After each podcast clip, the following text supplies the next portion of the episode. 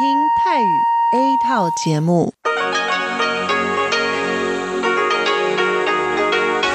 ที่นี่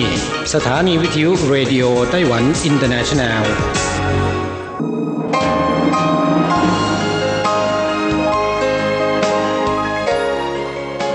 กลับมาฟังขณะนี้ท่านกำลังอยู่กับรายการภาคภาษาไทยเรดิโอไต้หวันอินเตอร์เนชันแนลหรือ RTI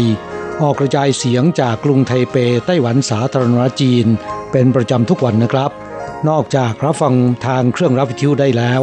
ยังสามารถรับฟังรายการผ่านระบบออนไลน์ได้ที่ thai.rti.org.tw หรือที่ RTI Fanpage นะครับ ขอเชิญติดตามรับฟังรายการของเราได้ ตั้งแต่บัดนี้เป็นต้นไป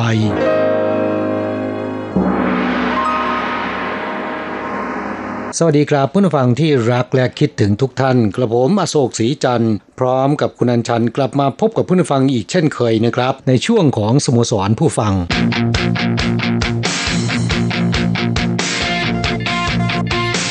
ข่าวเด่นประเด็นร้อน วันนี้วันที่ 10 ตุลาคมเป็นวันชาติสาธารณรัฐจีนนะครับ ค่ะ ซึ่งปีนี้ก็เป็นปีที่ 109 แล้วนะคะ ซึ่งสำหรับงานวันชาติปีนี้เนื่องจากว่ายังเป็นช่วงของการระบาดของโควิด -19 นะคะครับสถานการณ์โควิด -19 ยังไม่ทุเลานะ เพราะฉะนั้นการจัดงานเฉลิมฉลองวันชาติของไต้หวันสาธารณรัฐจีนในปีนี้ กระชับ แต่ว่าสมเกียรตินะ ค่ะ แล้วก็ที่ขาดไปนิดหน่อยก็คืออาคันตุกะจากต่างประเทศนั้นก็ไม่มีมานะคะเนื่องจากว่า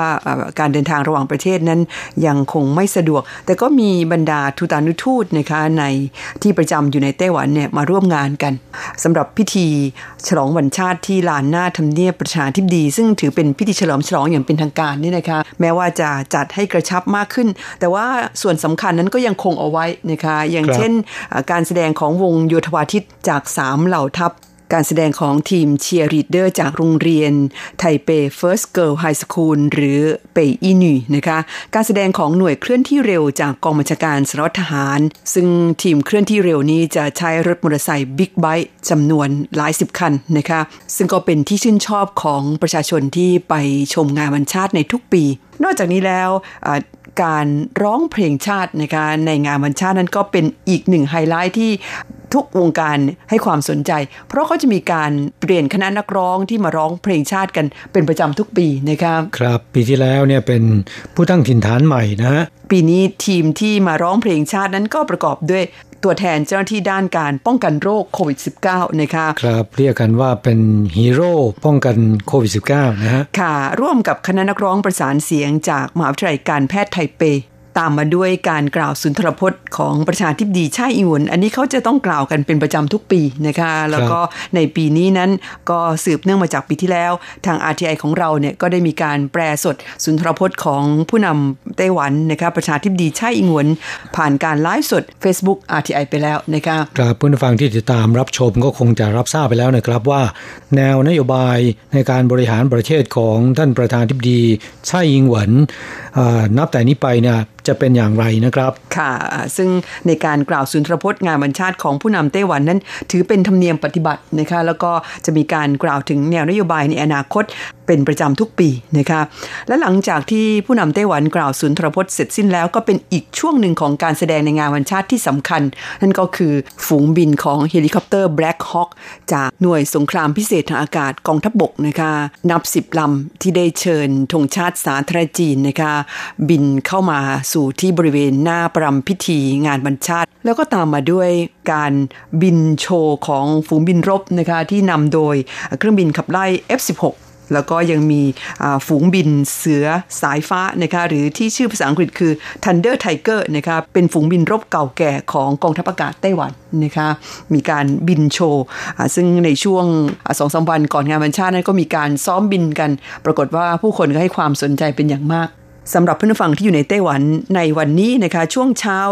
ก็คงจะได้มีโอกาสชมบรรยากาศของงานวันชาติ ซึ่งเขาจะมีการถ่ายทอดสดผ่านทางทีวีทุกช่อง พูดถึงวันชาติสาธารณจีนที่ตรงกับวันที่ 10 ตุลาคมแล้ว คิดว่ายังมีเพื่อนฟังอีกจำนวนมากทีเดียวที่ไม่ทราบว่าทำไมเขาถึงยึดเอาวันที่ 10 ตุลาคมเป็นวันชาตินะคะครับมีที่มานะค่ะ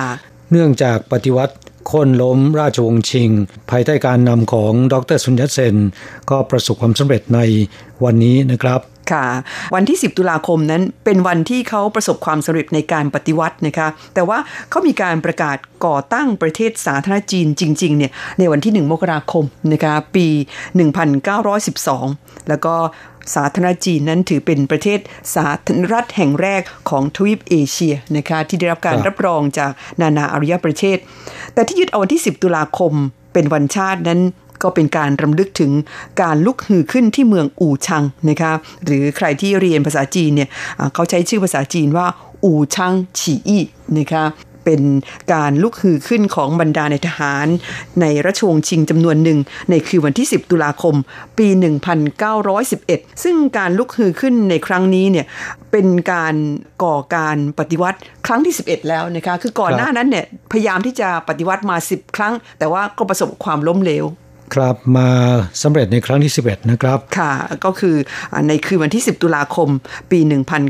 1911 และความสำเร็จของการลุกฮือขึ้นที่เมืองอู่ชัง ซึ่งเป็นเมืองเอกของมณฑลหูเป่ในครั้งนี้เนี่ยก็นำโดยดรสุนยัตเซนนะคะเพื่อโค่นล้มราชวงศ์ชิงที่ฟอนเฟะแล้วก็ปฏิรูปประเทศให้เข้มแข็งนำพาประเทศให้รอดพ้นจากการรุกรานของต่างชาติ ซึ่งที่สำคัญก็คือญี่ปุ่นนะคะแล้วก็มีชาติตะวันตกอีก 7-8 ชาติ การลุกฮือขึ้นที่เมืองอู่ชังเนี่ยถือเป็นจุดเริ่มต้นของการปฏิวัติชินไห่ซึ่งคำว่าชินไห่เนี่ยเป็นชื่อปีตามปฏิทินจีน ตรงกับปีคริสต์ศักราช 1911 พอดี และความสำเร็จจากการลุกฮือขึ้นที่เมืองอู่ชังนี่เองก็นำไปสู่การลุกฮือขึ้นในมณฑลต่างๆ ทั่วประเทศจีนนะคะครับในที่สุดก็ปฏิวัติสำเร็จนะฮะค่ะแล้วก็สถาปนาสาธารณรัฐจีนขึ้นมานะฮะแทนประเทศจีนนะคะ ซึ่งในตอนนั้นเนี่ยปกครองโดยราชวงศ์ชิง เป็นชนชาติแมนจู ซึ่งราชวงศ์ชิงนั้นเป็นราชวงศ์สุดท้ายของจีนนะคะที่ปกครองมาเป็นเวลาถึง 267 ปี แต่ว่าในความเป็นจริงแล้วประเทศจีนเนี่ยเขาปกครองประเทศด้วยระบอบสมบูรณาญาสิทธิราชย์โดยมีจักรพรรดิเป็นผู้บริหารประเทศมาตั้งแต่เมื่อ 2,000 กว่าปีก่อนนะคะคือครับถ้านับย้อนไปก็คือตั้งแต่ยุคจักรพรรดิจินซีฮ่องเต้นะคะครับตั้งแต่ช่วง 221 ปีก่อนคริสตกาล มาจนถึงสิ้นสุดลงเมื่อปีคริสต์ศักราช 1912 ที่เริ่มประกาศก่อตั้ง หรือประกาศสถาปนาประเทศสาธารณรัฐจีนขึ้นมานั่นเอง นับแล้ว 2,000 กว่าปี แล้วก็จากนั้นเนี่ยประเทศจีนกลายมาเป็นประเทศสาธารณรัฐจีน ซึ่งผู้นำประเทศเนี่ยเป็นประธานาธิบดี ไม่มีจักรพรรดิไม่มีระบอบกษัตริย์แล้วนะคะครับส่วนประเทศจีนในปัจจุบันนะครับที่ปกครองโดย รรคคอมมิวนิสต์จีนนั้น เพิ่งมาสถาปนาประเทศเมื่อประมาณ 70 กว่าปีที่แล้วนะฮะคือเริ่มเมื่อปี 1949 นะคะโดยในขณะนั้นมีการทำสงครามกลางเมืองนะครับ รัฐบาลสาธารณรัฐจีน ภายใต้การนำของจอมพลเชียงไคเชกพ่ายแพ้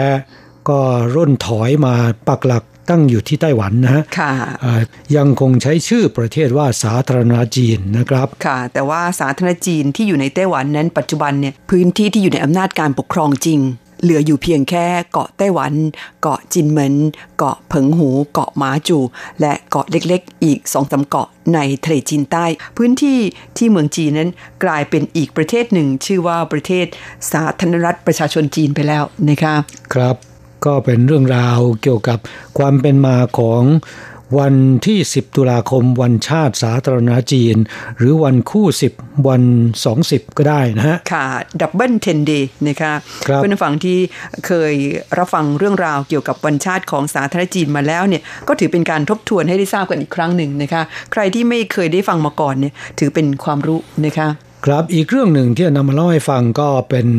อ่าเรื่องที่เกี่ยวข้องกับวันชาติสาธารณรัฐจีน เช่นกันนะครับ เป็นเรื่องเกี่ยวกับหมู่บ้านหนึ่ง ชื่อว่าหมู่บ้านเป่าซันที่เมืองซินจูนะแหมดิฉันก็นึกว่าเป็นหมู่บ้านวันชาติ แล้วมันเกี่ยวอะไรกับวันชาติคะอืม เกี่ยวครับ เพราะว่าหมู่บ้านแห่งนี้เนี่ยเป็นที่ตั้งของบ่อน้ำโบราณศักดิ์สิทธิ์ที่ชาวบ้านเอ่อไปตักน้ำในบ่อมากินแล้วนะครับ มักจะได้ลูกแฝดนะโอ้ค่ะ ทำให้มีชื่อเสียงลือบือไปไกลนะครับ แล้วก็หมู่บ้านแห่งนี้เนี่ยก็จะมีการจัดงานรวมพลคนแฝดในวันชาติสาธารณรัฐจีนวันที่ 10 ตุลาคมนี้นะครับค่ะพูดถึงหมู่บ้านเป่าซันเนี่ยตั้งอยู่ที่ตำบลเป่าซัน เมืองซินจูนะครับ ถือได้ว่าเป็นหมู่บ้านที่มีอัตราการเกิดลูกฝาแฝดสูงที่สุดในไต้หวันก็ว่าได้นะครับค่ะทั้งหมู่บ้านเนี่ยมีประชากรประมาณ 250 ครัวเรือนนะฮะ ปรากฏว่ามีฝาแฝดถึง 25 คู่ หรือกล่าวอีกในหนึ่ง ก็คือทุก 10 ครัวเรือนจะมีลูกฝาแฝดหนึ่งคู่นะค่ะสัดส่วนค่อนข้างสูงนะครับ เล่ากันว่าสาเหตุที่หมู่บ้านนี้มีลูกฝาแฝดจำนวนมากเนี่ยมาจากดื่มน้ำจากบ่อน้ำบาดาลโบราณกลางหมู่บ้านนะข่าวนี้แพร่กระจายออกไปนะครับ ก็ทำให้คนต่างถิ่น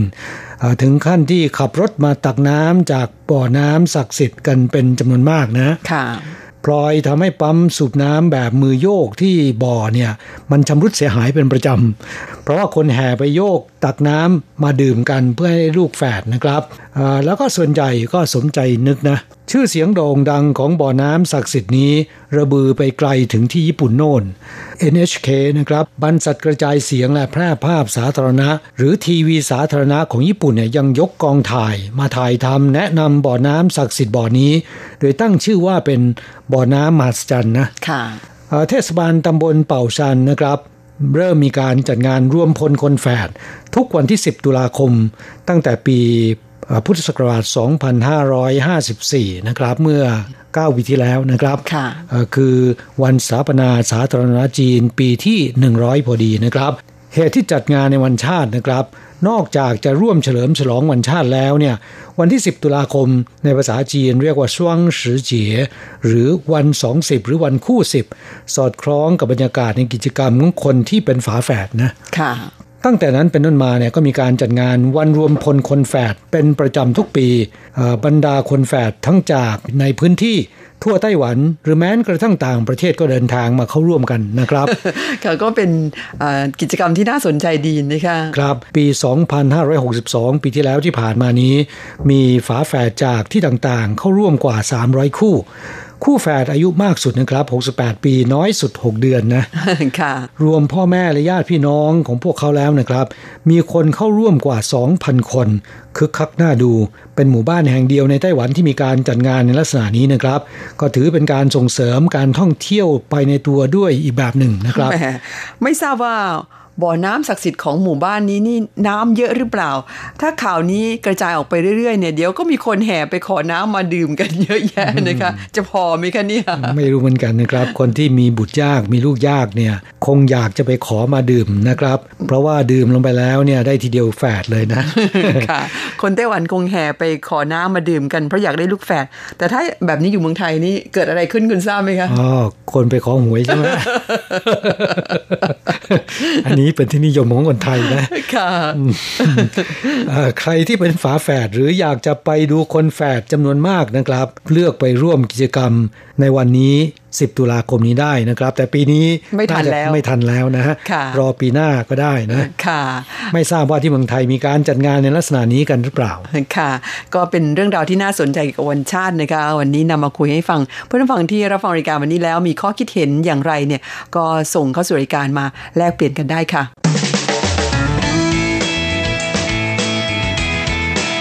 คลายความทุกข์ปันความสุข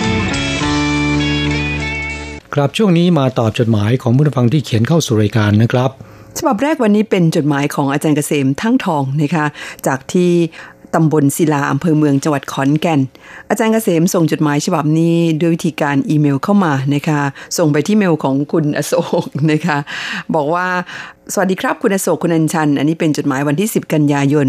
เมื่อวานนี้ไปหาหมอตามใบนัดที่โรงพยาบาลมหาวิทยาลัยขอนแก่น เวลานัด 10โมงเช้า แต่ต้องไปก่อนเผื่อเวลาไว้ 1 ชั่วโมงครึ่ง ขับรถออกจากบ้าน8โมง20 ไปถึงลานจอดรถเห็นมีที่ว่างอยู่หนึ่งช่อง เล็งเอาไว้แล้ว พอเลี้ยวไปถึงมีรถเข้าไปจอดแล้ว แปลว่าอะไรคะแปลว่าวนไปแล้วคนอื่นเขาแทรกเข้าไปก่อนอย่างนั้นหรือไง ผ่านทางเข้าตรวจวัดอุณหภูมิได้ 36 องศา แปะสติกเกอร์เล็กๆ ที่แขนเสื้อ ไปยื่นใบนัดเสร็จก็ไปตรวจสอบสิทธิ์ เข้าคิวผิดช่องเป็นสิทธิ์ 30 บาท ต้องไปต่ออีกแถวใช้สิทธิ์ราชการ พอถึงคิวยื่นบัตรให้เจ้าหน้าที่ ถามหาบัตรคิวบอกว่าไม่มี ต้องไปเอาบัตรคิวก่อน เห็นคนก่อนหน้ามีบัตรคิว พร้อมหมายเลขก็เอะใจอยู่เหมือนกัน อ๋อ นี่อาจารย์เกษมไม่ได้ถามก็ซะก่อนนะคะว่าต้องการอะไรบ้างเลยกลายว่าต่อแถวฟรีสองรอบครับแสดงว่าไม่ค่อยได้ไปบ่อยนะเนี่ยอืมน่ายินดีนะคะที่ไม่ต้องไปโรงพยาบาลบ่อยๆอืมนอกจากโรงพยาบาลแล้วนะครับ สถานที่อีกหลายแห่ง อย่างเช่นธนาคารที่ทำการไปรษณีย์ที่มีคนไปใช้บริการกันเยอะๆเนี่ยนะครับเขาก็มักจะมีเครื่องให้เอาบัตรคิวก่อนนะ ค่ะอาจารย์เกษมเล่าต่อว่ามาที่แผนกวัดความดันครั้งแรกวัดได้ 161 ต่อ 68 อันนี้ความดันตัวบน 161 ตัวล่าง 68 เจ้าหน้าที่บอกให้นั่งรอ 10 นาทีโหยมันสูงขนาดนั้น บอกว่าไปวัดใหม่ได้ 171 ต่อ 66 เลยต้องวัดครั้งที่ 3 ได้ 151 ต่อ 66 สงสัยวัดรอบแรกแล้วนะครับ ตื่นเต้น เห็นมันสูงเกินไป ยิ่งตื่นเต้นใหญ่ รอเรียกชื่อเอาแฟ้มคนไข้ ชุดแรกมีนายเกษมโหมดกล้า รอชุดที่สองมีนายเกษมพินโยสีชุดที่สามมีนายเกษมถั่วทอง อาจารย์เกษมบอกไม่ใช่ชื่อตัวเอง แต่ก็ไปเอาแฟ้มเพื่อรอหน้าห้องตรวจ ปรากฏว่าเป็นแฟ้มของตัวเองจริง ๆ อ๋อเขาพิมพ์ชื่อผิดนะคะคนี่ก็แสดงว่าชื่อเกษมนี่เป็นชื่อสุดฮิต ครับ เป็นชื่อยอดนิยมโดยเฉพาะที่ขอนแก่นนะตำบลโนนศิลาเนี่ย ค่ะ ขณะที่นั่งรอตรวจมีคนไข้นั่งรถเข็นมาจอดข้างๆ อายุ 79 ปี มาชวนคุยแถมดึงแมสปิดปากออก จนลูกคนไข้ที่มาด้วยห้ามเอาไว้ แถมทำท่าจะลุกออกจากรถเข็นมานั่งเก้าอี้ ผมเลยลุกหนีไปนั่งที่อื่นแทน ค่ะไปโรงพยาบาลนี่ต้องระวังนะคะมาถึงคิวเข้าตรวจครั้งก่อนๆ จะมีนักศึกษาแพทย์สองสาคนมาช่วยสอบถามและบันทึกเบื้องต้น แต่วันนี้ไม่มีเลยต้องรอนานหน่อย เพราะคุณหมอซักถามคนไข้เอง ตรวจเสร็จก็ไปรับใบสั่งยาและใบนัดครั้งต่อไป เดือนเมษายนปีหน้าเอาไปห้องจ่ายยา เห็นต่อแถวยาว มีอยู่แถวหนึ่งมีคนรอสามคน รีบไปต่อแถว เจ้าหน้าที่โบกมือบอกว่ารับแค่นั้น เพราะจะไปพักเที่ยงแล้ว เลยต้องไปต่อแถวที่ยาวกว่าแทน จากนั้นก็ไปห้องการเงินเพื่อคิดราคายา ก็ไปต่อแถวที่สั้น ได้รับคำตอบว่าพอแค่นั้น ต้องไปต่ออีกแถวหนึ่ง เมื่อถึงเจ้าหน้าที่บอกว่ารอก่อนนะ เพราะต้องเปลี่ยนเวรก่อน กว่าจะเปลี่ยนคนใหม่ต้องรอเคลียร์เงินคนเก่าก่อน คิดเงินแล้วจึงไปรอรับยา มียาหกอย่าง ไม่มีถุงพลาสติกให้ต้องหอบเอาเอง ได้ยาแล้วจะกลับบ้านกะจะออกทางลัดไปที่จอดรถ ปรากฏมีแผงเหล็กกั้นทางออก ต้องย้อนกลับทางเดิมที่เข้ามาครั้งแรกกลับถึงบ้านเวลา 12นาฬิกา50 นาที พร้อมกับความหิว เพราะต้องใส่แมสตลอดเวลาที่อยู่โรงพยาบาล และไม่ได้กินน้ำกินอาหารด้วย บ่นกับตัวเองว่าวันนี้วันอะไรนะ ดูเหมือนติดขัดไปหมด ตั้งแต่ลืมเอาถุงผ้าติดมือไปด้วย ทั้งนั้นที่วางรวมกันกับกุญแจรถ และโทรศัพท์มือถือ แล้วก็ได้คำตอบอ๋อวันที่ 9 เดือน 9 ในไต้หวันเป็นวันคนชรานะ วันผู้สูงอายุนะคะ ก็ขอขอบคุณอาจารย์เกษมที่นำเมาประสบการณ์ไปรับการรักษาที่โรงพยาบาลที่ขอนแก่น ซึ่งไม่ค่อยราบรื่นเท่าไหร่นักนะครับมาเล่าให้ฟังนะค่ะเอ๊อยากจะทราบว่าบัตรทอง 30 บาทเนี่ยปัจจุบันยังมีใช้กันอยู่หรือ ก็เห็นอาจารย์เกษมบอกมีต่อคิว แสดงว่ายังมีอยู่นะคะ แล้วก็ระยะเวลาตามที่อาจารย์เกษมเล่ามาที่ไปหาหมอแล้วก็จะกลับถึงบ้านก็ปาเข้าไป 5-6 ชั่วโมงเนี่ยความจริงแล้วไต้หวันก็พอๆกันนะคะเพราะว่าสภาพการนั้นหรือว่าขั้นตอนเนี่ยก็คล้าย ๆกัน อาจจะเร็วอยู่บ้างในช่วงที่คิดเงินนะคะแล้วก็รับยาก็ถือว่าเร็วพอสมควรนะคะสำหรับในไต้หวัน แต่ว่าช่วงที่รอหมอเนี่ยดิฉันก็เหมือนกันไปหาหมอเมื่อไหร่นี่นะคะมีความรู้สึกว่าถ้าเลี่ยงได้จะเลี่ยงไม่ชอบไปโรงพยาบาลนะคะก็ไปโรงพยาบาลจะเลี่ยงได้เมื่อไหร่ ปกติคนเขาไม่เคยไปกันนะก็นั่นน่ะสิคะมันจำเป็นจริง ๆ ถึงต้องไป ก็มีความรู้สึกว่าถ้าปวดถ้าเจ็บเนี่ยทนได้ก็ทนไปก่อนไงคะสำหรับดิฉันนะคะซึ่งความจริงแล้วอันนี้ไม่ดี ครับอย่านำเมาวิธีการของคุณอันชันไปใช้นะฮะไม่สบายต้องรีบไปหาหมอค่ะอาจจะลำบากหน่อยแต่ก็ต้องทน มันจะอุ่นใจกว่านะคะเพราะว่าทุกโรคเนี่ยถ้าหากเราตรวจพบตั้งแต่แรกเริ่มนี่มันก็รักษาให้หายได้เร็วขึ้น อันนี้บอกคนอื่นได้พราะตัวเองเป็นนี่ทนได้ก็ทนไม่ไปครับเพราะฉะนั้นปกติทั่วไปเนี่ยเราต้องดูแลสุขภาพให้ดีนะครับ ทานอาหารที่มีโภชนาการเป็นประโยชน์ต่อร่างกายขณะเดียวกันพักผ่อนเพียงพอดื่มน้ำสะอาดเพียงพอ และที่สำคัญต้องออกกำลังกายด้วยนะครับ อย่าเห็นว่าอายุมากแล้วไม่เหมาะสมที่จะไปออกกำลังกาย คนสูงวัยเนี่ยก็มีวิธีการออกกำลังกายไปอีกแบบหนึ่งนะครับ อย่างเช่นเราไปเดิน เดินเร็วพวกนี้เป็นต้นนะก็เป็นการออกกำลังกายที่จะเป็นประโยชน์ต่อร่างกายเป็นอย่างมากนะครับ ใครว่ายน้ำเป็นนี่ดิฉันแนะนำว่าว่ายน้ำดีที่สุดนะคะครับ ไม่ว่าจะเป็นคนสูงวัย คนหนุ่มคนสาว หรือว่าแม้กระทั่งเด็กนะครับ ค่ะ ที่ไต้หวันเนี่ยนะคะดิฉันเห็นคนชรา หรือว่าผู้สูงอายุเนี่ยที่ว่ายน้ำกันเก่งๆ นี่โหย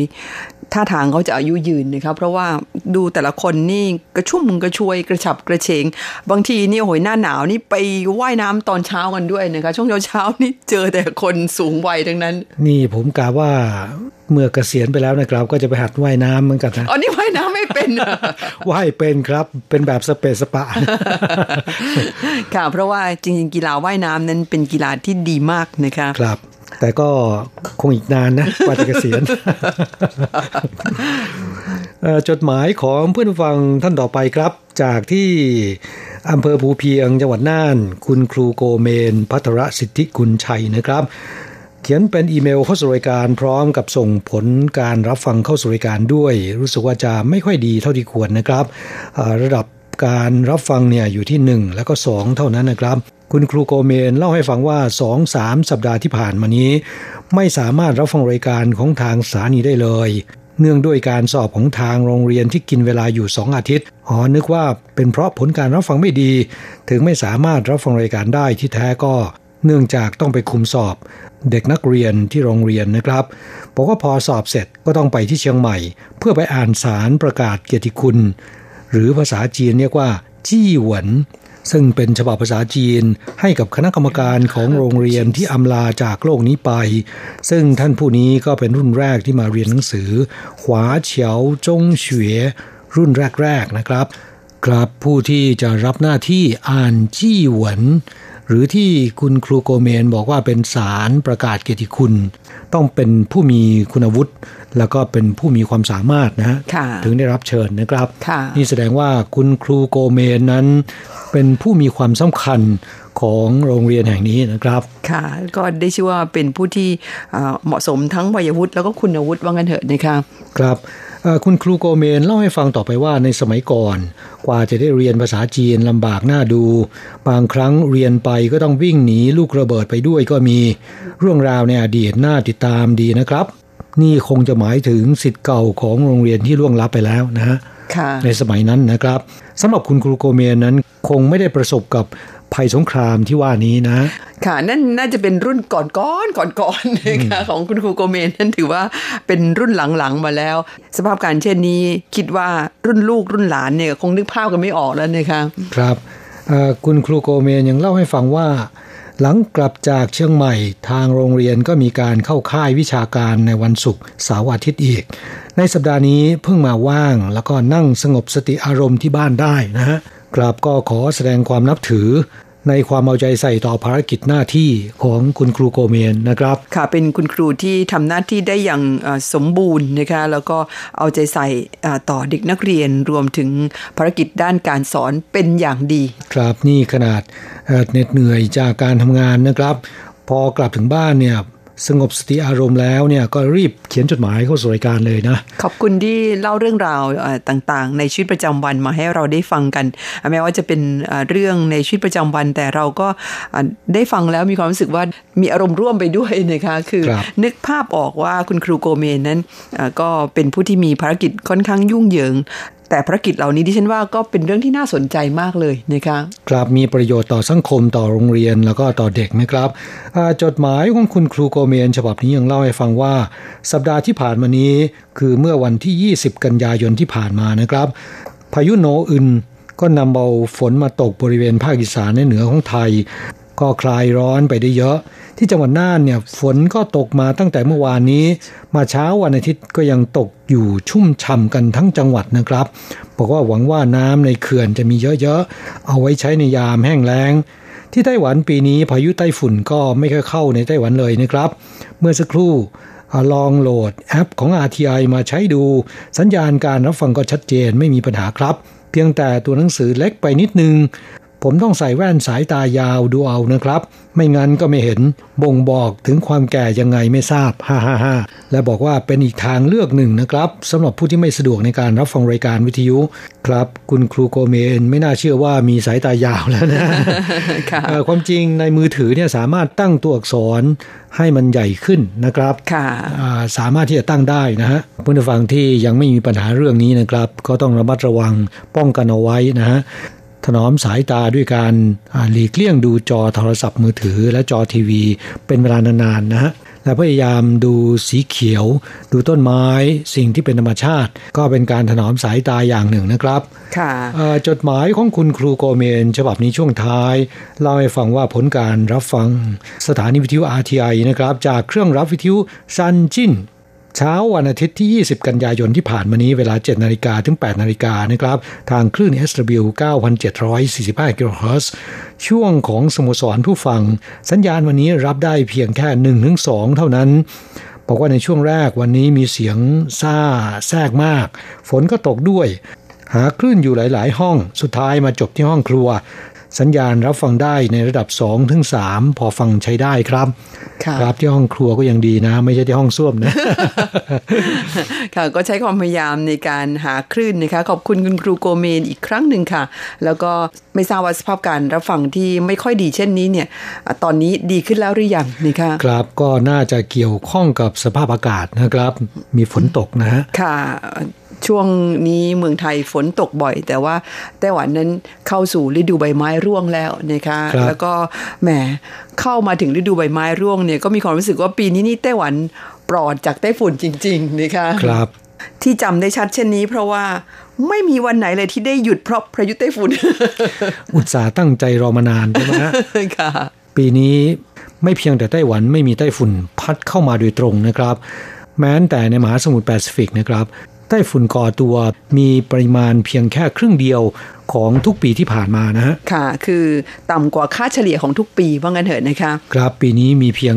11-12 ลูกเท่านั้นนะฮะ น้อยมากก็ไม่ทราบว่าเป็นเพราะว่าสภาพภูมิอากาศของโลกแปรเปลี่ยนไปหรือเปล่านะคะก็คงต้องรอดูกันละค่ะว่า หน้าหนาวไม่น่าจะมีแล้วนะคะก็ยังไม่แน่ครับ ต้องรอจนถึงสิ้นเดือนพฤศจิกายนก่อนนะ ปีนี้ธรรมชาติคงจะเห็นใจ เพราะว่าโควิดนั้นแรงเหลือเกินนะคะไต้ฝุ่นก็เลยมีไม่ค่อยเยอะไต้ฝุ่นไม่มาไม่เป็นไร แต่ขอให้มีฝนนะ ค่ะ เวลาของเราในวันนี้หมดลงแล้วนะครับ เราทั้งสองต้องอำลาจากผู้ฟังไปชั่วคราว เราจะกลับมาพบกันใหม่ที่เก่าเวลาเดิมในสัปดาห์หน้าสำหรับวันนี้ สวัสดีครับ สวัสดีค่ะ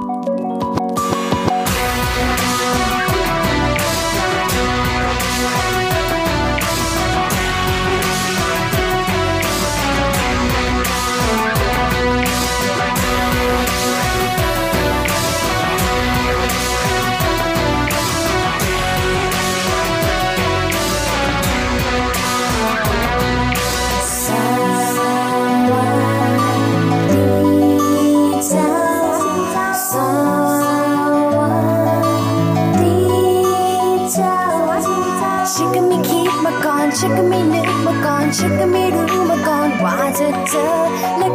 ส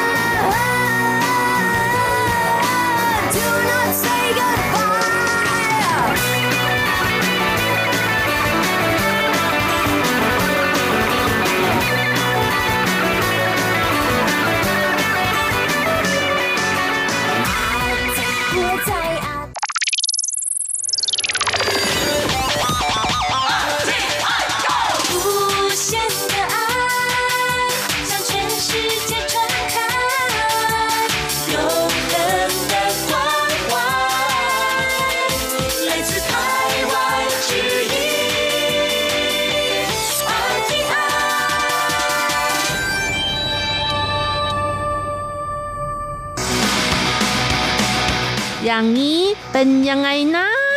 อ๋อ อย่างนี้เหรอ นักกีฬาหรือคนออกกำลังกาย ส่วนใหญ่ชอบกินกล้วยหอม มีข้อดีอย่างน้อย 3 ประการ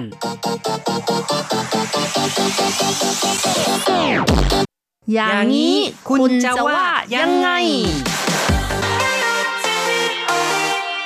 คุณผู้ฟังที่รักครับ พบกันอีกแล้วใน อย่างนี้คุณจะว่ายังไงนะครับ ผมแสงชัยกิตติภูมิวงศ์ค่ะดิฉันรัชรัตน์ยนต์สุวรรณค่ะ พบกันในวันนี้เรามาเจอกันในวัน 20 พอดีเลยนะครับ 10 ตุลาคม ช่วงสือเจียค่ะ ก็คือ 20 นะคะ ครับ ก็เป็นวันชาติของไต้หวันสาธารณรัฐจีนนะครับ ปีนี้ก็เป็นปีที่ 109 แล้วนะครับ ปี สาธารณรัฐจีนที่ 109 ซึ่งก็ตรงกับปีคริสต์ศักราช 2020 นับตั้งแต่มีการโค่นล้มราชวงศ์ชิงในปี 1911 ค่ะ 1911 บวกกับ 109 ก็เป็นปี 2020 นั่นเองนะคะ ใช่นะครับ ก็คือว่าเป็นการนับตั้งแต่มีการปฏิวัติโค่นล้ม ราชวงศ์ชิงนั่นเอง ถือเป็นวันชาติของไต้หวันสาธารณรัฐจีน ค่ะคนล้มโดย ดรสุญญเซนผู้นำนะคะ และได้รับเลือกตั้งเป็นประธานาธิบดีชั่วคราวของสาธารณรัฐจีนค่ะ ใช่ก็คือ ดรสุญญเซนหลังจากที่เป็นผู้นำในการปฏิวัติล้มล้าง ราชวงศ์แล้วก็ได้เป็นประธานาธิบดีชั่วคราว และต่อมาก็มีการสงครามกลางเมืองเกิดขึ้นนะคะ รัฐบาลแห่งสาธารณรัฐจีนก็พ่ายแพ้ให้กับพรรคคอมมิวนิสต์จีน แล้วก็สูญเสียจีนแผ่นดินใหญ่นะคะ ก็เลยต้องมาที่ไต้หวันค่ะนำโดยท่านจอมพลเจียงไคเชกนะคะ มาอยู่ที่ไต้หวัน แล้วก็เป็นสาธารณรัฐจีนจนถึงปัจจุบันนะคะ ใช่ก็คือที่ไต้หวันนี่ก็คือไต้หวันสาธารณรัฐจีน ส่วนที่จีนนั่นก็เป็น สาธารณรัฐประชาชนจีนนะครับ เพราะฉะนั้นช่วงสือเจียหรือว่าวัน 20 ก็เป็นวันเฉลิมฉลองวันชาติของสาธารณรัฐจีนในไต้หวันนั่นเองค่ะ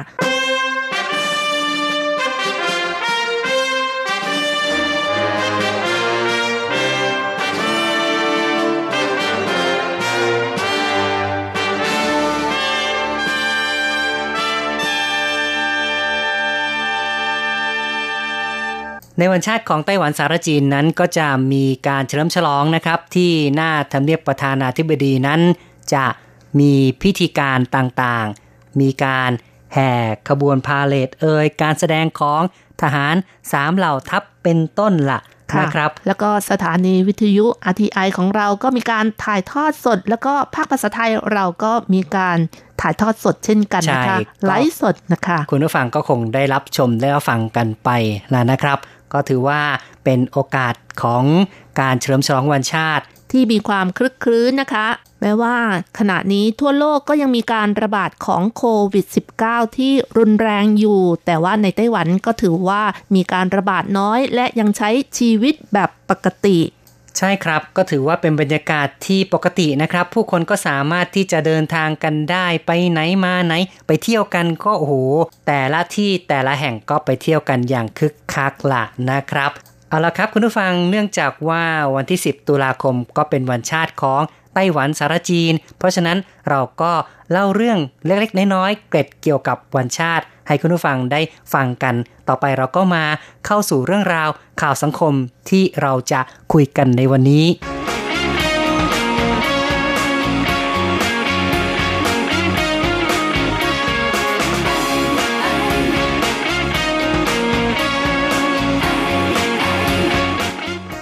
อมเป็นผลไม้ที่มีคุณค่าสูง นักกีฬาหรือคนออกกำลังกาย ส่วนใหญ่ชอบกินกล้วยหอม มีข้อดีอย่างน้อย 3 ประการ ประการแรกมีโพแทสเซียมสูง กล้วยหอมหนึ่งลูกสามารถให้โพแทสเซียม 10-14%สำหรับความต้องการของร่างกายคนในแต่ละวันโพแทสเซียมมีประโยชน์ในการควบคุมน้ำตาลในเลือด และแรงดันเลือดในร่างกาย ทำให้ระบบประสาททำงานปกติ ผู้ออกกำลังกายหากไม่ได้รับโพแทสเซียมเพียงพอ อาจเกิดตะคิว กล้ามเนื้อเกร็ง เป็นอันตรายในขณะออกกำลังกาย ประการที่ 2 มีคาร์โบไฮเดรตสูง กล้วยหอม 1 ลูก มีคาร์โบไฮเดรต27 กรัม คาร์โบไฮเดรตถือเป็นสิ่งสำคัญสำหรับผู้ออกกำลังกาย โดยปกติเมื่อร่างกายได้รับคาร์โบไฮเดรต ก็จะย่อยสลายกลายเป็นกลูโคสแต่เมื่อมีส่วนเกิน อินซูลินก็จะเปลี่ยนกลูโคสเป็นไกลโคเจน สะสมในร่างกาย ในยามต้องการพลังงาน ร่างกายก็จะแปลงไกลโคเจนออกมาเป็นกลูโคสทั้งนี้กลูโคสก็เปรียบเสมือนน้ำมันเบนซินที่ให้พลังงานแก่ร่างกายทำให้ระบบต่างๆทำงานได้ดี ประการที่ 3ทำให้เกิดความรู้สึกอิ่ม ในการรักษาสุขภาพร่างกาย การขยับตัวออกกำลังกายอาจไม่ใช่เรื่องยาก แต่สิ่งที่ยากกว่าก็คือ การรักษานิสัยการกินที่ดี ในยามที่ต้องการควบคุมน้ำหนัก หรือรู้สึกหิวในตอนดึก รับประทานกล้วยหอมจะดีกว่า เพราะไขมันต่ำแคลอรี่ต่ำแต่มีเส้นใยสูงจึงทำให้รู้สึกอิ่มได้ และยังช่วยในการขับถ่ายอีกด้วย กล้วยหอมยังมีประโยชน์อื่น ๆ อีกมากมาย ไต้หวันถือเป็นราชาแห่งกล้วยหอม ปริมาณเพาะปลูกมาก หาซื้อได้ง่ายในท้องตลาด และช่วงนี้ราคาถูกมาก มากินกล้วยหอมกันนะคะ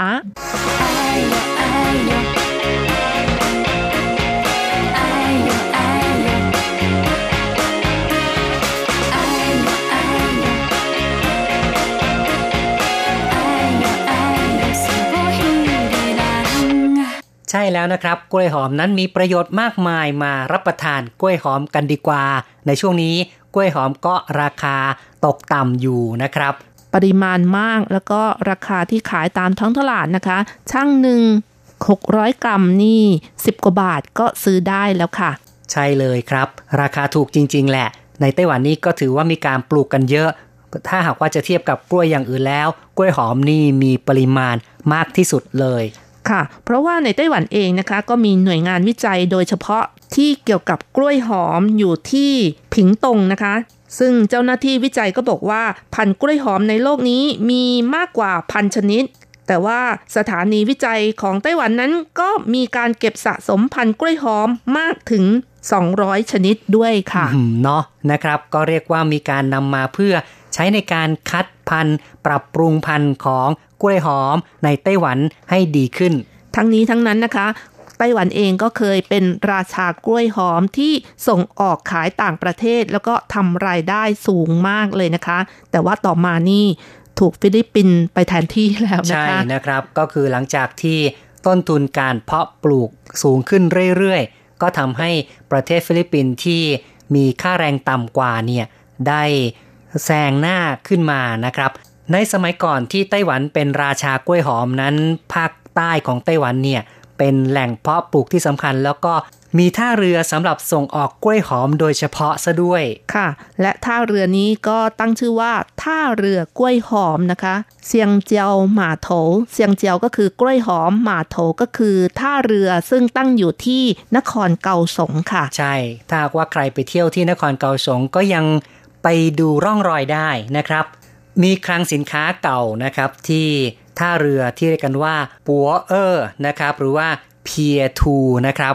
ก็เป็นจุดที่ใช้ในการส่งออกกล้วยหอมในอดีตของไต้หวัน เพราะฉะนั้นไต้หวันก็ถือว่ามีการปลูกกล้วยหอมมากกว่ากล้วยชนิดอื่นๆนะคะ กล้วยน้ำว้าก็มีปลูกค่ะ แต่ว่ากล้วยน้ำว้าปริมาณน้อยกว่า และราคาแพงกว่าด้วยค่ะ ขณะนี้กล้วยน้ำว้านะคะ หวีหนึ่งนี่ก็เกือบ ร้อยเหรียญไต้หวันเลยค่ะ ใช่นะครับ ราคาก็เหยียบร้อยนะครับ แต่ว่ากล้วยหอมนี่โอ้โห ทั้งหวีบางทีก็นะ20-30เหรียญไต้หวันเท่านั้นเองนะครับ เพราะฉะนั้นคนที่อยู่ไต้หวันหรือว่าผู้ฟังนะคะ ก็อย่าลืมนะคะไปซื้อมากินกันเยอะๆหน่อยนะคะใช่เพราะว่ากล้วยหอมนั้นมีประโยชน์มากค่ะครับเขาก็มีการวิจัยว่า กินกล้วยหอมเยอะๆนี่คลายเครียดได้ด้วยนะคะ เนื่องจากว่ากล้วยหอมนั้นมีสารที่เรียกว่าทริปโตเฟนค่ะ ซึ่งเป็นกรดอะมิโนชนิดหนึ่งซึ่งร่างกายสามารถแปลงเป็นซีโรโทนิน สารกระตุ้นที่ทำให้ร่างกายรู้สึกผ่อนคลายได้ค่ะ ครับก็มีเอกสารทางวิชาการเนาะยืนยันนะครับว่ากินแล้วมีความสุขครับ ใช่แล้วก็ให้พลังงานด้วยนะครับ อย่างในข่าวสังคมที่ฟังไปเมื่อกี้เนี่ยก็บอกแล้วว่าให้พลังงาน ให้แร่ธาตุให้สารอาหารหลายๆอย่างเลย โดยเฉพาะอย่างยิ่งคนที่ออกกำลังกายหนักๆนะคะ อย่างนักกีฬาระดับโลก ชอบกินกล้วยหอมกันนักนะคะ เคยเห็นในสนามเทนนิสพอเบรก บางคนก็หยิบกล้วยหอมมากัดสักสองสามคำค่ะ ก็เป็นการเพิ่มพลังงานให้กับตัวเองนั่นเองค่ะ เพราะว่ากล้วยหอมนี่เขาก็มีการวิจัยมาแล้วว่ากล้วยหอมสองใบให้พลังงานเพียงพอให้เราทำงานถึง 90 นาทีเลยทีเดียวค่ะอือหือเนาะพลังงานนี่เรียกว่า สูงให้พลังงานสูงนะครับ เพราะว่ากล้วยหอมมีสารน้ำตาลอยู่ 3 ชนิดก็คือซูโครสฟรุกโตสและกลูโคสที่สามารถนำไปใช้งานให้พลังงานได้เลยค่ะ ครับ ก็มีประโยชน์อย่างนี้ล่ะนะครับ นักกีฬาจึงนิยมรับประทานกล้วยหอมกันมาก เอาละครับ ต่อไปเราก็มาฟังความเห็นจากผู้ฟังดีกว่าว่า มองเรื่องการรับประทานกล้วยหอมกันอย่างไร เริ่มจากคุณเบนจมาศครับ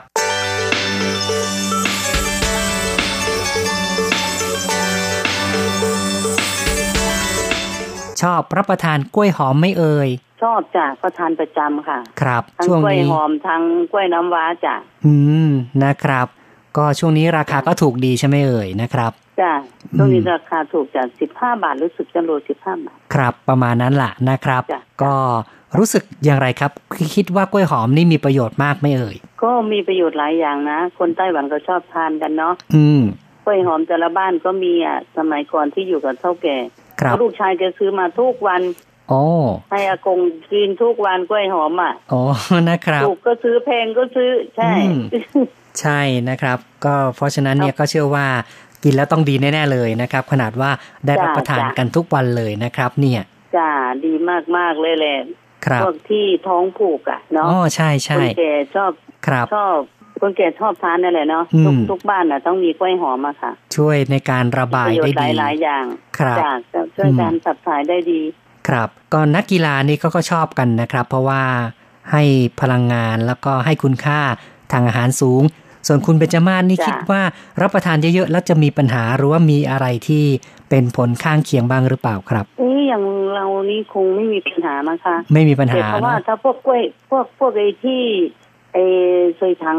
พวกพวกพวกไอ้เบาหวานนะคะอ๋อจะทานเยอะไม่ได้ใช่ไหมคะใช่เห็นะว่าครับก็อาจจะมีน้ำตาลเยอะหน่อยนะครับจ้าจ้ามันจะหวานไงค่ะ ครับ ก็ต้องระวังนะครับสำหรับคนจ้ะที่เป็นเบาหวานเนาะนะครับจ้าจ้าจ้าครับ คิดว่ากล้วยหอมนี่ปกติหาซื้อได้ง่ายไหม มีบางช่วงไหมที่แบบไม่ค่อยโอ้ยมีมีก็ก็มีมีตลอดนะ มีตลอดเนาะเดี๋ยวนี้นี่เรียกแต่มันว่าจะเป็นช่วงเยเยอะอะจ้ะช่วงนี้เยอะแต่จะมีช่วงหนึ่งที่ว่าแพงอะเนาะครับถ้าช่วงน้อยก็จะแพงหน่อย ก็ประมาณโลยี่ห้าบาทอะเนาะอืม ครับ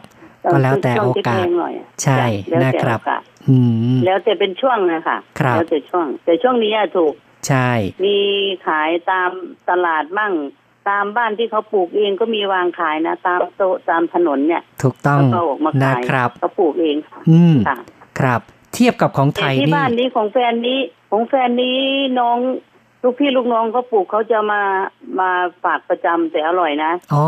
เขามีเขามีวิธีทำของเขาครับ เห็นว่าทำยังไงไม่รู้นะเห็นแฟนว่านะอืมค่ะก็เรียกว่ามีสวนกล้วยอยู่เลยนะครับอืม จ่าจ่าจ่าเขาปลูกขายอะค่ะ ครับครับครับเราก็จะเอามาฝากเขาจะมีวิธีเขาว่าจะใส่อะไรเนาะหนูก็ลืมแล้วที่แฟนบอกนะครับแต่อร่อยแบบเป็นแบบธรรมชาติแต่ไม่เขาไม่ได้ใส่ยาใส่อะไรนะคะโอ้ดีจังเลยนะครับปลูกแบบจ้ะธรรมชาติด้วยนะครับ เนี่ยจ่าปลูกธรรมชาติอร่อยครับมีรสชาติได้คุณเบญจมาศคิดว่ากล้วยหอมไทยกับไต้หวันนี่ต่างกันไหมครับ เออรู้ว่าต่างนะครับ ของเขานี่เขาเขา ของเขาจะมีความรู้ด้านพวกเนี้ยเนาะกล้วยหอมอะอืมเพราะว่าเขาจะทานกล้วยประจำบ้านเรานี่ก็บางคนบางบ้านก็ไม่ชอบทานนะเนาะอย่างบ้านบ้านเรานี่ก็ไม่ชอบทานน่ะ ครับ มีก็ทานนะคะอ๋อไม่มีก็ไม่ทานครัแต่บบ้านเขานี่จะมีทุกบ้านนะเนาะใช่กล้วยนะครับกล้วยพวกกล้วยหอมจะมีทุกบ้านเลย ก็ส่วนใหญ่จะมีกันนะครับอืมจะจะมีจะซื้อกินทุกบ้านทุกครอบครัว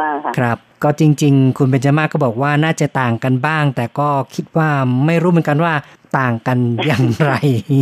จ้ะนะครับอืมก็คงจะเป็นรสชาติบ้างนะครับ รูปร่างบ้างอะไรใช่รสนี้ชาตินะรครัสบชาติคใช่รับ ก็แต่ที่คิดว่าในไต้หวันนี่ก็ถือว่าใช้ได้ล่ะนะครับ ก็ไม่ได้จะใช้ได้ แต่แต่มันก็มีมีบางบางบางที่ก็ ดูสวยนะเนาะดูผิวจิ๋วอย่างเงี้ยลูกใหญ่ แต่ว่าเวลาเราทานไปแล้วนะแม่มันมันไม่มีรสชาติก็มีนะ ใช่ไม่อร่อยก็มีครับ แต่ลูกเล็ก ๆ ที่เราดูไม่ไม่ไม่สวยลูกเล็ก ๆ เวลาทานเข้าไปแล้วอร่อยก็มีอืมนั่นน่ะสิมันก็มีหลายแล้วมันก็มีหลายแบบ หลายแบบหลายพันละนะครับ ใช่หลายหลายแบบหลายพัน ก็ขอให้มีความสุขกับการรับประทานกล้วยหอมต่อไปละนะครับจ้าจ้าจ้าจ้าก็วันนี้วันสิบวันที่สิบค่ะ ตุลาคมเนาะนะครับจ้าอยากให้คุณเบญจมาศอวยพรวันชาติไต้หวันนิดนึงครับขอให้ชาวไต้หวัน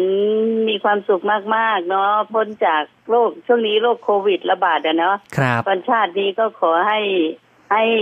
โควิดหายไปกับวันชาติแล้วกัน ใช่นะครับ ก็ให้โควิดหายไปเหตุการณ์ร้ายๆหายไปนะครับจ้าจ้าขอเหตุการณ์ร้ายๆหายไปครับกับวันชาติเนาะให้มีแต่สิ่งดีๆเข้ามา ก็ขอบคุณคุณเบญจมาศเนาะแล้วก็มีความสุขมากๆด้วยนะครับ คุณเบญจมาศครับสวัสดีครับค่ะขอบขอบคุณค่ะสวัสดีค่ะครับ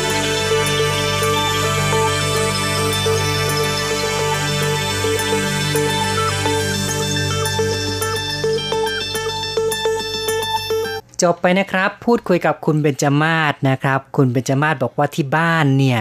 ก็มีรับประทานกล้วยหอม แทบทุกวันเหมือนกันนะครับ ค่ะ คนไต้หวันนี่ชอบรับประทานกล้วยหอมกันค่ะ เพราะว่าปลูกกันมากนะคะ ต่อไปค่ะ เราก็มาฟังความคิดเห็นจากคุณผู้ฟังทาง Facebook กันบ้างค่ะ เรามีคำถามไปว่ากินกล้วยหอมกันบ้างหรือเปล่า ช่วงนี้ชอบกินไหมออกกำลังกายแล้วก็กินกล้วยหอมกันไหมนะคะ คุณสิทธิพรก็บอกว่ากินวันละลูกครับ อาทิตย์หนึ่งซื้อทีละหกเจ็ดลูก ปีนี้กล้วยหอมไม่แพงครับ ดีเลยนะครับเนี่ยก็ได้รับประทานกันทุกๆวันเลย คุณเมสันเอี่ยมศรีบอกว่าตอนที่อยู่ไต้หวันก่อนเล่นเวทหนึ่งชั่วโมง และหลังเล่นกินทันที แต่ไม่ได้กินทุกวันครับ ลูกละสิบเหรียญซื้อเดือนละสองครั้งสามครั้งก็พอไหว คุณเมสันยังบอกด้วยว่าพูดถึงกล้วยหอมที่บ้านเรา คุณสมสมัยสิริจันทร์ซึ่งเป็น อดีตแรงงานไทยในไต้หวันในตำแหน่งผู้อนุบาล และหนึ่งในสมาชิกของ RTI ปัจจุบันก็เป็นเกษตรกรผู้ปลูกกล้วยหอมที่เมืองไทย เธอกำลังร่ำรวยด้วย โอ้โหเนาะแหมน่าอิจฉาอิจฉาเลยนะครับ ใช่ค่ะ เห็นใน Facebook นะคะของคุณสมสมัยนี้โอ้โห ขายกันแบบไม่หวานไม่ไหวเลยนะคะ ขายเป็นตันๆเลยค่ะ โอ้โหนะครับ ก็ถือว่าได้ผลผลิตดีนะครับ เก่งจริง ๆ นะคะครับ ต้องบอกว่าดีใจด้วยครับ ที่เพื่อนๆผู้ฟัง RTI ของเรานั้น ไม่รู้ว่าเอาวิชาปลูกกล้วยหอมจากไต้หวันไปใช้ที่ประเทศไทยหรือเปล่า แต่ไม่ว่าอย่างไรก็ต้องบอกว่าดีใจจริง ๆ ที่มีโอกาสแล้วก็สามารถสร้างอาชีพได้ค่ะคุณพ่อน้องไอเดียหนึ่งที่ดาวรู้คุณก็บอกว่า ผมอ่านเจอ เขาว่ากันว่ากินกล้วยหอมตอนท้องว่างไม่ดีใช่ไหมครับ เป็นยังไงเอ่ย อันนี้ก็ตามหลักวิชาแพทย์จีน เขาก็บอกว่าอยากกินตอนท้องว่างนะคะ เพราะว่ามันจะทำให้ปวดท้องค่ะ และแพทย์จีนก็แนะนำว่าให้กินกล้วยน้ำว้าจะดีกว่ากล้วยหอมนะคะสำหรับคนที่เป็นโรคกระเพาะค่ะครับคุณนัทธาก็บอกว่ากินบ่อยค่ะ คนไข้ชอบกินกล้วย เลยพลอยได้อันนี้ส่งไปด้วย ครับ ก็คงจะดูแลผู้ป่วยนะครับ มีคนเอากล้วยหอมมาให้เยอะๆนะครับ ก็ได้รับประทานไปด้วยนะครับค่ะ คุณวรเมธบอกว่า ที่บ้านรอให้แก่ถึงสามเครือ แต่ตอนนี้ต้องกินกล้วยน้ำว้าไปก่อนอ๋อมีแต่ว่า ยังไม่สุกนะครับ อยู่บนต้นกล้วยมีทั้งสามเครือแน่นะครับโอ้โหเยอะแยะเลยนะคะ สมัยก่อนนี่รัชรัตก็กินกันไม่หวาดไม่ไหวนะคะ สุกทีหนึ่งสองสามเครือ แต่คนกินมันน้อยนะคะ ก็ให้ไก่กินบ้างอะไรอย่างนี้ค่ะอ๋อทำไมไม่เอาไปขายล่ะ ก็เพราะว่าราคามันก็ถูกอะ ครับก็อย่างว่านะเพื่อนบ้านก็มีทั้งนั้น ใช่ค่ะก็ปลูกตามรอบบ้านนั่นเองค่ะครับ คุณพันซิ่วอิงก็บอกว่ากล้วยไข่กล้วยน้ำว้าของเราอร่อยกว่าก็คือของไทยอร่อยกว่าของไต้หวันค่ะนี่เป็นคนที่นิยมนิยมกล้วยน้ำว้ากล้วยไข่มากกว่านะครับ ก็จริงนะครับจริงๆแล้วเนี่ยกล้วยน้ำว้ากับกล้วยไข่นั้น ก็จะมีรสชาติที่ไม่เหมือนกับกล้วยหอม แล้วก็ให้ความรู้สึกที่ว่ามีเนื้อที่ค่อนข้างจะแน่นกว่า นะครับ ค่ะ แต่ว่ากล้วยหอมนี่จะหอมกว่านะคะเพราะว่ามันก็ชื่อกล้วยหอม ใช่แหมตอบได้ตอบได้ดี ตอบได้ดีนะครับอืมส่วนคุณเรียนทองนะคะ ก็บอกว่าผลไม้ที่มีติดบ้านไม่เคยขาด ก็คือกล้วยหอมนั่นเอง แล้วก็คุณชายอิสระบอกว่าช่วงนี้กำลังกินเลยครับ จะเห็นได้ว่าคุณผู้ฟังที่อยู่ในไต้หวันนี่ไม่เคยขาดผลไม้ที่เป็นกล้วยหอมเลยนะคะใช่เพราะว่ามีขายในร้านผลไม้เยอะมากค่ะ แน่นอนเลยเห็นดาดดื่นกันทั่วไปนะครับ เพราะฉะนั้นก็คงจะอดไม่ได้ที่ต้องซื้อมารับประทานกันบ้าง ต่อไปค่ะ เราก็มาฟังความคิดเห็นจากคุณผู้ฟังทางอีเมลกันบ้างค่ะ เริ่มกันที่คุณนภาอัตมกุลศรีนะคะ เขียนมาบอกว่าชอบกินค่ะ แต่ที่นี่แพงนะคะ ส่วนใหญ่จะไม่ค่อยอร่อย เนื้อเละๆเนื้อไม่แน่นด้วย มีน้องที่อยู่ต่างจังหวัด เคยเอามาฝาก เขาบอกพ่อแม่ปลูกเองอร่อยมาก ครับ ก็บางทีก็คงจะแพงมั้งที่เมืองไทยนะครับ คุณชัยนรงสุจิรพรนะคะ เขียนมาบอกว่า เห็นด้วยอย่างยิ่ง แต่ถ้ามีกล้วยน้ำว้าให้เลือก หากพิจารณาทั้งคุณสมบัติและราคาโดยรวมแล้ว ผมว่ากล้วยน้ำว้าน่าจะดีกว่านะ ไม่รู้คนไต้หวันนิยมทานกันหรือไม่ครับ ครับ ในเมืองไทยกล้วยน้ำว้าคงจะถูกกว่านะครับค่ะ เพราะว่าแจกให้พวกลิงหรือว่าช้างกินกันเยอะเลยใช่ไหมคะนะครับ คงจะปลูกง่ายกว่ามั้งแต่ว่าในไต้หวันนี่ ปลูกกล้วยหอมกันมากกว่า เพราะฉะนั้นกล้วยหอมก็เลยราคาถูกกว่ากล้วยน้ำว้า ต่อไปค่ะ คุณนิชกุลสีเมืองนะคะ เขียนมาสั้นๆ ก็บอกว่ากล้วยหอมให้พลังงานดีครับ ครับ ก็เป็นอีกท่านหนึ่งที่เห็นด้วยนะครับ ว่ากล้วยหอมนั้นให้พลังงานสูง เหมาะกับคนที่ต้องใช้กำลังกายค่ะ และคุณเมสันเอี่ยมศรีนะคะ ก็ยังตอบมาทางอีเมลบอกว่า ก่อนออกกำลังกายกินกล้วยหอมทำให้ออกกำลังกายได้นานขึ้น กินหลังออกกำลังกายทำให้สดชื่น กล้วยหอมมีสารอาหารที่มีคุณค่าต่อร่างกายเยอะมากครับ ครับ นี่ก็เป็นการยืนยันจากนักเพาะกล้ามค่ะนะครับ คุณเมสันนี่ก็ต้องบอกว่าเป็นผู้ที่ชอบออกกำลังกาย แล้วก็เห็นรูปร่างก็รู้ว่าเป็นคนที่มีกล้ามใหญ่นะครับ เนี่ย อาจารย์เกษมทั้งทองนะคะ เขียนมาบอกว่าเมื่ออ่านข้อความจบทำให้รู้ว่ากล้วยหอมเป็นกล้วยที่ไม่ใช่เรื่องกล้วยๆอีกต่อไป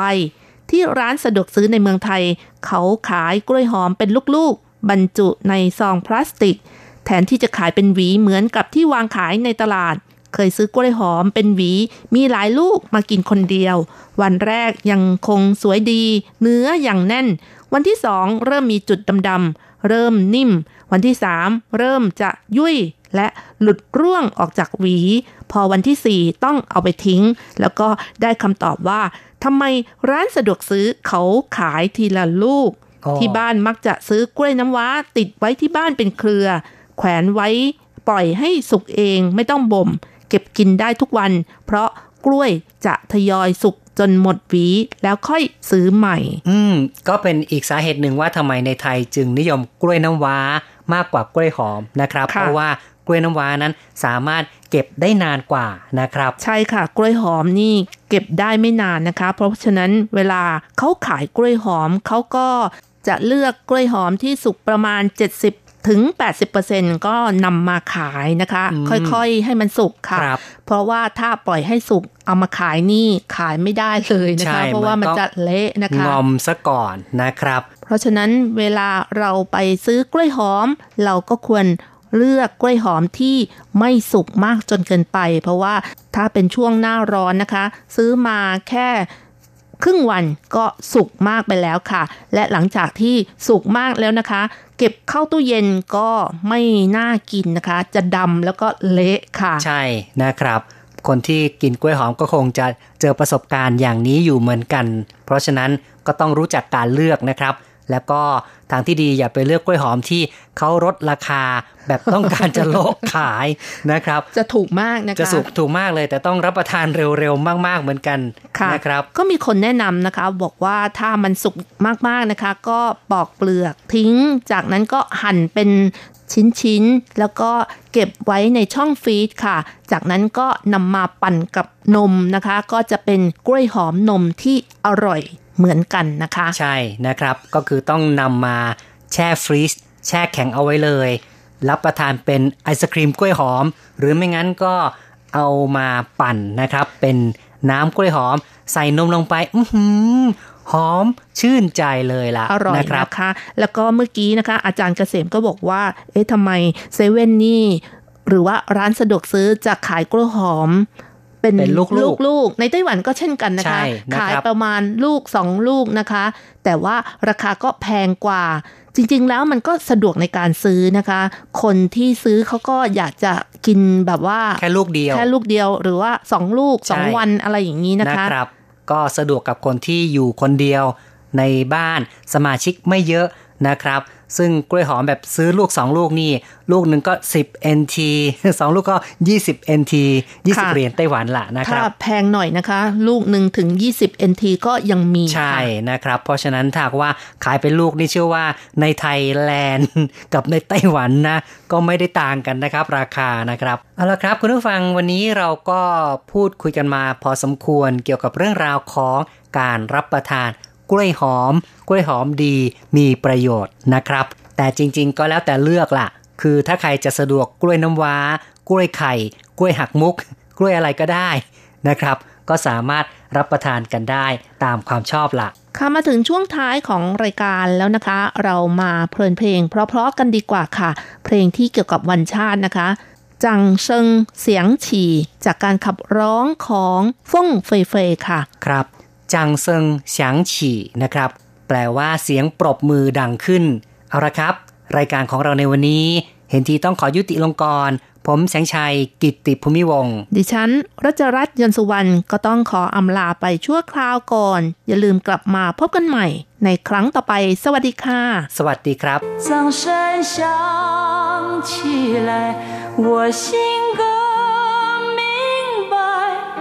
歌声交汇 sky.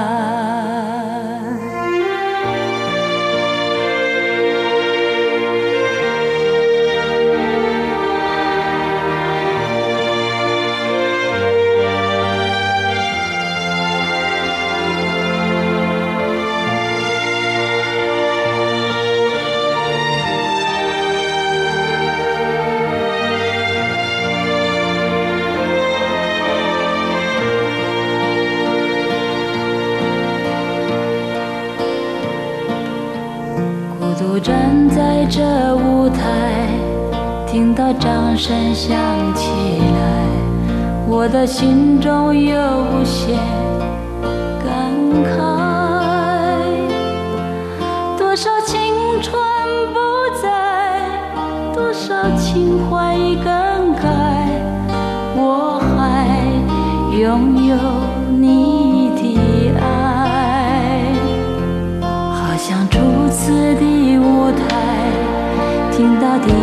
声喝彩，我的眼泪忍不住掉下来。